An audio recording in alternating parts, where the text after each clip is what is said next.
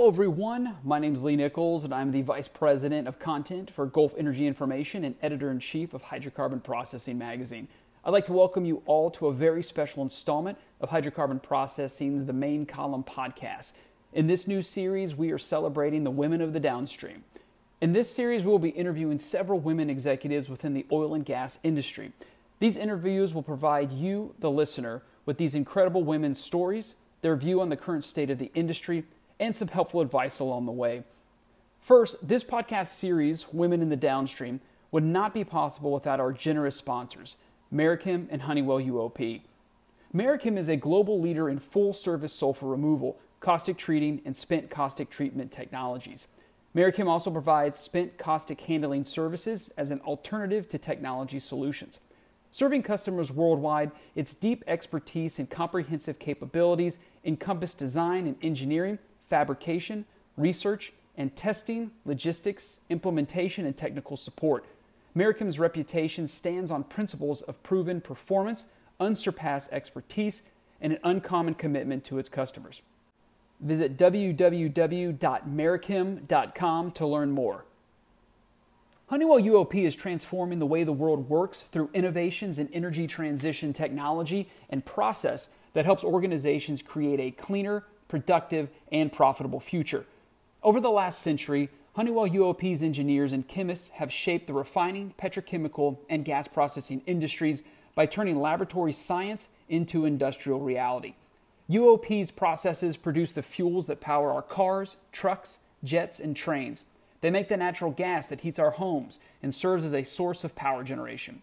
They are also shaping the energy transition with their full suite of Ready Now solutions to help transform the environment, including sustainable aviation fuel, advanced plastics recycling, energy storage solutions, technologies to replace natural gas with hydrogen, and carbon capture offerings. Find out more at uop.honeywell.com. And now, on with the show. So, hello everyone. My name is Lee Nichols, and I'm the Vice President of Content for Gulf Energy Information and Editor in Chief of Hydrocarbon Processing Magazine. And I want to welcome you all to another edition of the Hydrocarbon Processing's podcast series, The Main Column. Today, we have a very special guest joining us, Kendra Lee, who is Chairman and Chief Executive Officer of Merichem. Today, we're going to be discussing with Kendra the current state of the hydrocarbon processing industry her background and rise to CEO, how the industry has changed, advice she can give to young engineers, and so much more. So we got a lot of things to get to today, so I don't want to delay it any further. So let's welcome in Kendra. Kendra, how are you today? I'm doing very well. Thank you for the very nice introduction, Lee. Oh, you're more than welcome. Well, first, uh, before we jump into the deep part of the uh, conversation I want to get to, can you just provide the listeners a little bit more about Merichem and your role at the company? Certainly. Merichem Company is a privately held company, but we've been around for quite a long time, uh, going on 77 years now. We were originally a um, chemical company uh, serving the industrial chemicals market. And as all great companies, we have evolved over the years. And today, I would say we are really two businesses that we're in. One is we offer services to the refining industry to handle their spent caustic so that it does not have to become hazardous waste. And we do that by taking the caustic and utilizing it through um, an Environmental Protection Agency designation of beneficial reuse. The other business that we're in is a technology business where we license technology to various end users, um, significant amount in the refining space for the removal or uh, sulfur removal technology equipment and really looking at your lighter sulfur compounds and removing uh, contaminants in both your liquid streams and your gas streams in the refining space. My role, as you said, is chairman and CEO at the company. And so, really, what does that mean? Um, other being other than being the top executive when i think about what is the role of a ceo it's really one that includes motivating your employees serving as that really that internal role model um, and helping to define and extend the corporate culture across all the employees. And then, of course, you have the um, other stuff that goes along with it, such as really having an understanding of the accounting and then really developing and presenting the budgets and the strategy and the business plans to the board. So that is really the nuts and bolts of what I do. Excellent. And, and so becoming chairman and CEO, kind of curious, have you always been at Merichem? If you could provide a little bit more about your background in the industry and how you rose to become CEO of Merichem. Absolutely. I actually have spent my whole career at Merichem. I've been here for almost 27 years now. Um, you know, opportunities came up over the uh, decades now where I would go, hmm, maybe I'm ready for a new challenge and I want to go find something else to do. And ultimately, there was always that next something else to do here at Merichem. So I've never left the company. I started um, right out of college and I was a lab technician at our research facility. From there, as I thought, okay, maybe I'm not the best laboratory technician, not really a scientist, even though my background does lend is is a science degree. Thought, okay, I want to do something a little bit more business centric, and thought, okay, let's let's look for that. Well, there was an opening at Merichem within the sales group for one of our product lines. And Merichem's always been very good about hiring from within the company and really trying to promote people and develop people. And so I was given the opportunity to move into the sales group.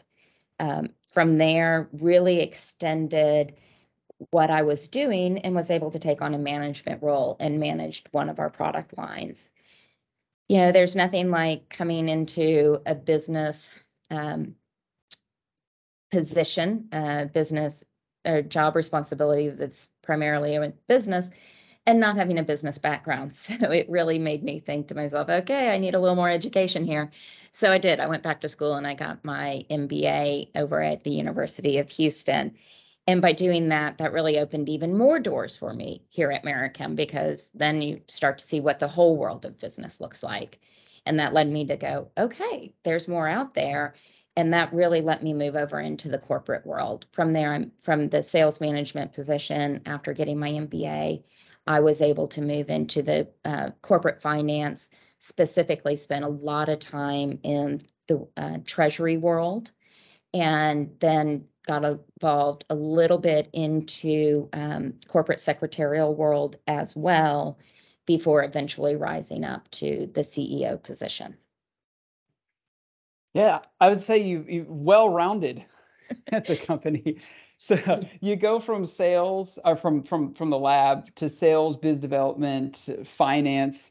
So over the time that you've spent at Merichem, I imagine you've probably seen some things. So I'm very curious. Eh, can you let the listeners know a little bit more about, I guess, some examples or instances of how the industry has changed during your tenure uh, in this industry? Certainly, I can think of really three areas that have changed fairly significantly. Um, the first is really you know, the US's dependence on foreign supply of oil. You know, we really gained um, independence when it comes to crude oil supply during my 27 years. Now, that's been in the latter probably 15 years of that as you've really seen the rise of fracking and the exploration onshore and the ability um, to gather crude oil, but really the independence that the US has gained over the last 27 years. The other area that I've really seen a change has been, and this was not a surprise to anybody, but the rise of all the green initiatives. You know, today it's very easy to talk about ESG. Most people know what that is environmental, social, and governance reporting. But what's interesting is when you take a step back and you look at the industry, and the industry has always been focused on how do we improve our existing processes and that's not just from optimizing, but also how do we produce cleaner fuels? And so that's really aided this industry over the long term is really trying to continually improve and get better. And then the other area that I've seen a big shift is the number of women that you see in leadership today. You know, I remember going to my first um, AFPM meetings, and back then it was the NPRA, the National Petrochemical Refiners Association. And you would walk into these big annual meetings with thousands of people. And as a woman, you really felt like there was nobody like you at the meeting. You know, you're you're really in a sea full of men. And I've seen that shift over the years to where you see more and more women, not just at the conference, but also more and more women in leadership roles. And you've seen these industries really understand the shifting dynamics. And almost every uh, industry group that I've seen today has a women's initiative as part of all of their annual meetings now. And what I think that really does and is so important is it allows the women at these conferences to see the other women like themselves. And it allows them to talk to women who maybe are a little later in their career if it's a younger woman to be able to really understand how do i navigate? How do i move forward? And how do i have this long prosperous career in an industry that historically was male driven no absolutely. And and this kind of segues into uh, my next question because and this probably has to do with i think your your second point and that's moved to the a lot more green initiatives that are going on not just in the us but of course globally. And we're seeing that with a lot of sustainability issues. You mentioned esg and, and a few other uh, major topics that are that are going on uh, currently globally. So how has your company Merichem adopted to meet customer needs with all of these different changes that are happening in the industry well, as I said from the outset, Merichem has evolved over the years, and that's certainly true over the last 20 years as well, Lee.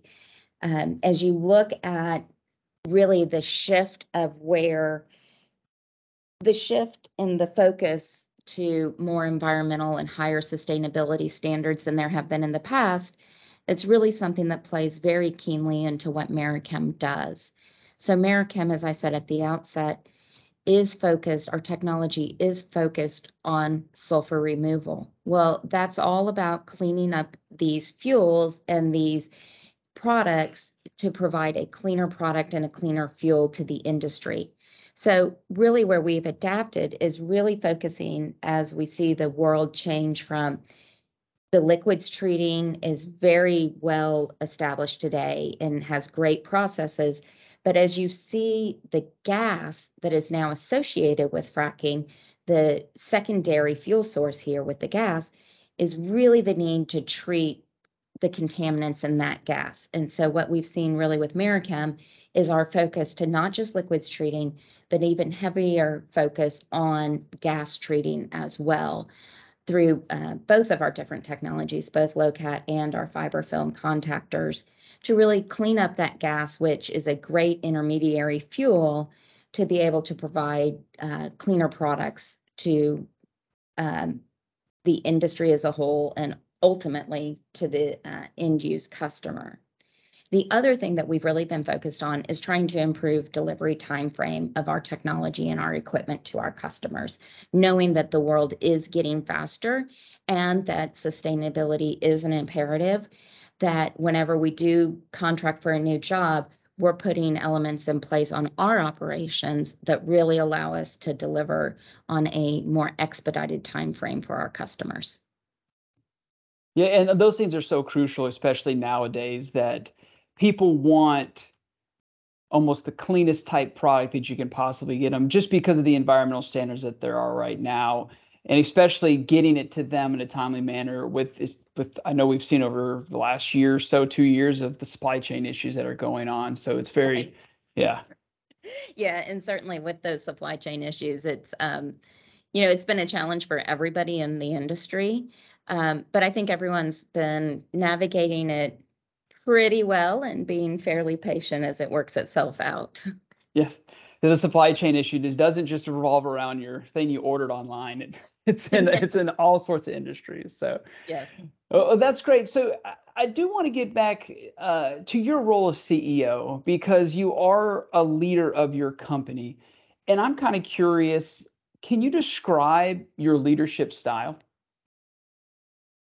If I was to give you one word for my leadership style, I would tell you it's collaborative.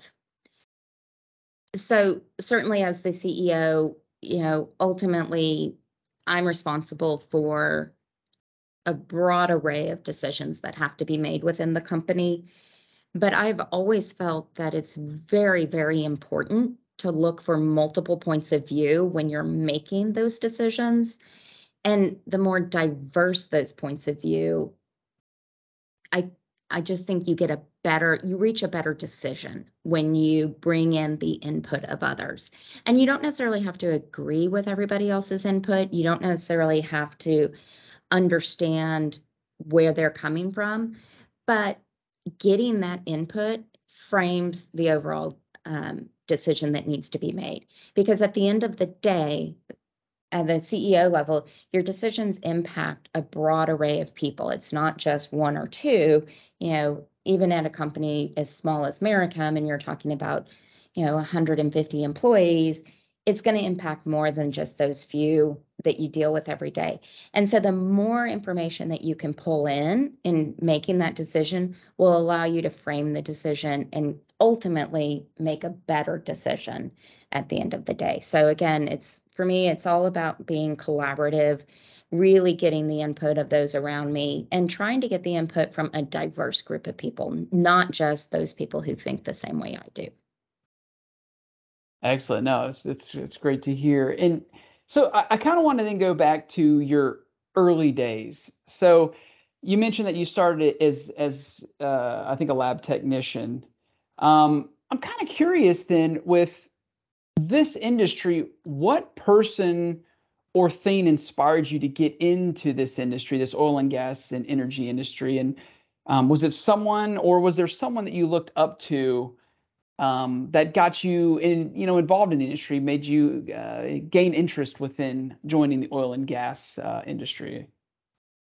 You know, I really wish I could tell you that I graduated from college and I just knew I wanted to work in oil and gas, but unfortunately, that's not the case. I graduated from college with a, you know, have a science degree, a multi multidisciplinary bachelor's in science, and I realized that for me to do anything specialized, that would mean going back to graduate school. Well, as a 22 year old coming out of college, the last thing I wanted to do at that point in time was go to graduate school. so I was really, I was qualified to be a lab technician. and being in the Houston area, that really lended itself to oil and gas.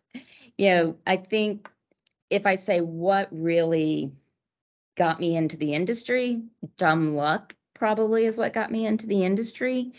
But what's kept me successful in the industry and what really led to building to where I am today is really if I look back further to not just and I'm and I'm using my mother sort of generically as that placeholder of all the women in the 1970s. So I'm a child of the 1970s and you really saw a lot of women enter the workforce during the 1970s. And that's when you really started seeing women have big careers and you started seeing them bump up against that so called glass ceiling and rise to executive levels. And so, if you say really what influenced my career, it was really a child, being a child in the 70s and 80s and seeing these women and not just in my daily world but you know you started to see it in movies and you started to see it portrayed that way um, that it is possible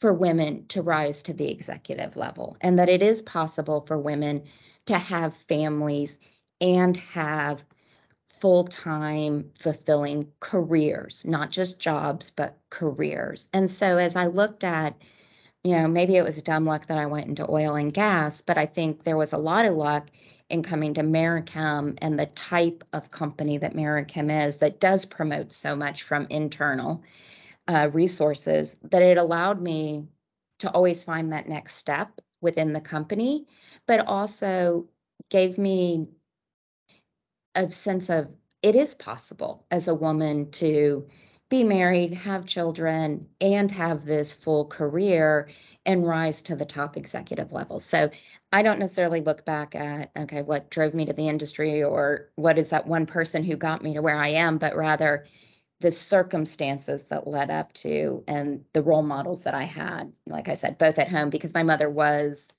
a working woman and an executive, but it's broader than that. It, it's what you saw across that whole generation.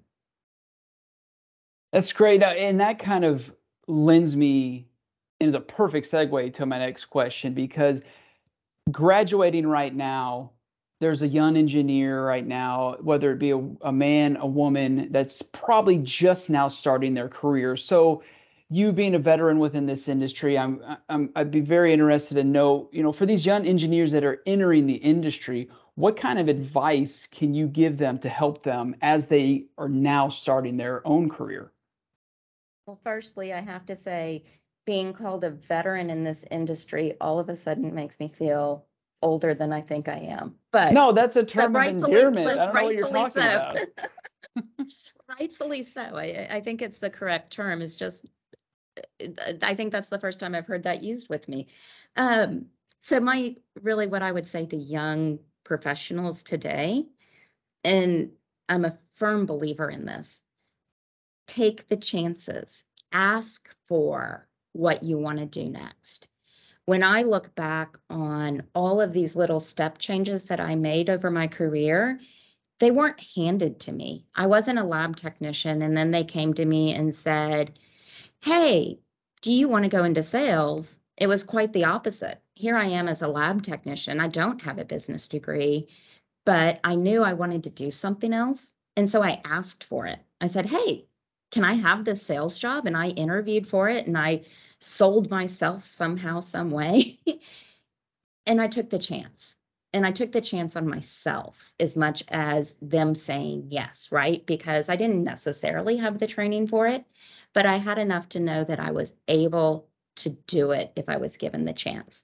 So, really, my advice to any young person, be female or male, ask for the chances, take and take them. Even if you think, oh, good Lord, there's no way that somebody, you know, and from my perspective, somebody's going to make me the treasurer of a company. Well, you don't know if you don't ask, and you don't know if you don't take the chance to go do it. And quite often, the one who's going to really promote your career, it's you, it's yourself. You have to advocate for yourself and take those chances. Excellent. No, that's, that's great advice. And a veteran is a very nice term, endearment, term of endearment in this industry. Thank it means you. are an expert. You know, you've seen you've seen the industry changes. Well, uh, all right. Well, I got one last question for you. So this one, I, I need you to to look through your crystal ball. Um, but I'm kind of curious uh, from from where you are uh, at Merichem.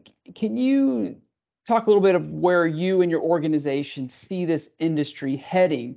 And of course, how is Merichem going to adapt? Yes. Um, you know, there's a lot of talk today about renewable energy. Um, and certainly, renewable energy plays a huge component of the future of energy. Uh, we absolutely need to be taking um, and understanding, taking our chances and understanding where the future is for energy. Um, and we have to capitalize on that. But at the same time, I think it's short sighted to say that your traditional oil and gas, your traditional fossil fuels don't play a role in that transition. So I think this industry is transitioning, certainly. It's moving from what it has been for the last um, 40, 50 years and to what it will be when we have renewable um, fuel or renewable energy, sorry, not fuels, energy out there. But in the meantime, it's the transition. And I think really you're going to see natural gas play a much larger role as the transition fuel. And I think that's for the next 10, 15, maybe even 20 years as you really build the infrastructure for the renewable energy. And quite frankly, today, natural gas is still one of the most economic fuels out there. And if we step aside from ourselves as the US and we look at the global population, there is still a strong need for very economical economical fuels. And so I really think natural gas is going to play into that transition for economical energy for the global population and as a source to the petrochemical industry because that demand isn't going to go anywhere. And then as I think about how does Merichem really play a role in this over the next five to 10 years, it's really ensuring that we are allowing the industry to provide to provide the cleanest fuels possible by helping them remove sulfur and other contaminants and really allow the industry to transition. If you ask me for a crystal ball beyond 10 years with Merichem, it starts getting a little bit fuzzier, so I don't have that for you quite yet. but that is what we're working on now is where does the, where does the company go next? How do we evolve and what do we look like in the 10 years after that? Mm-hmm. Excellent.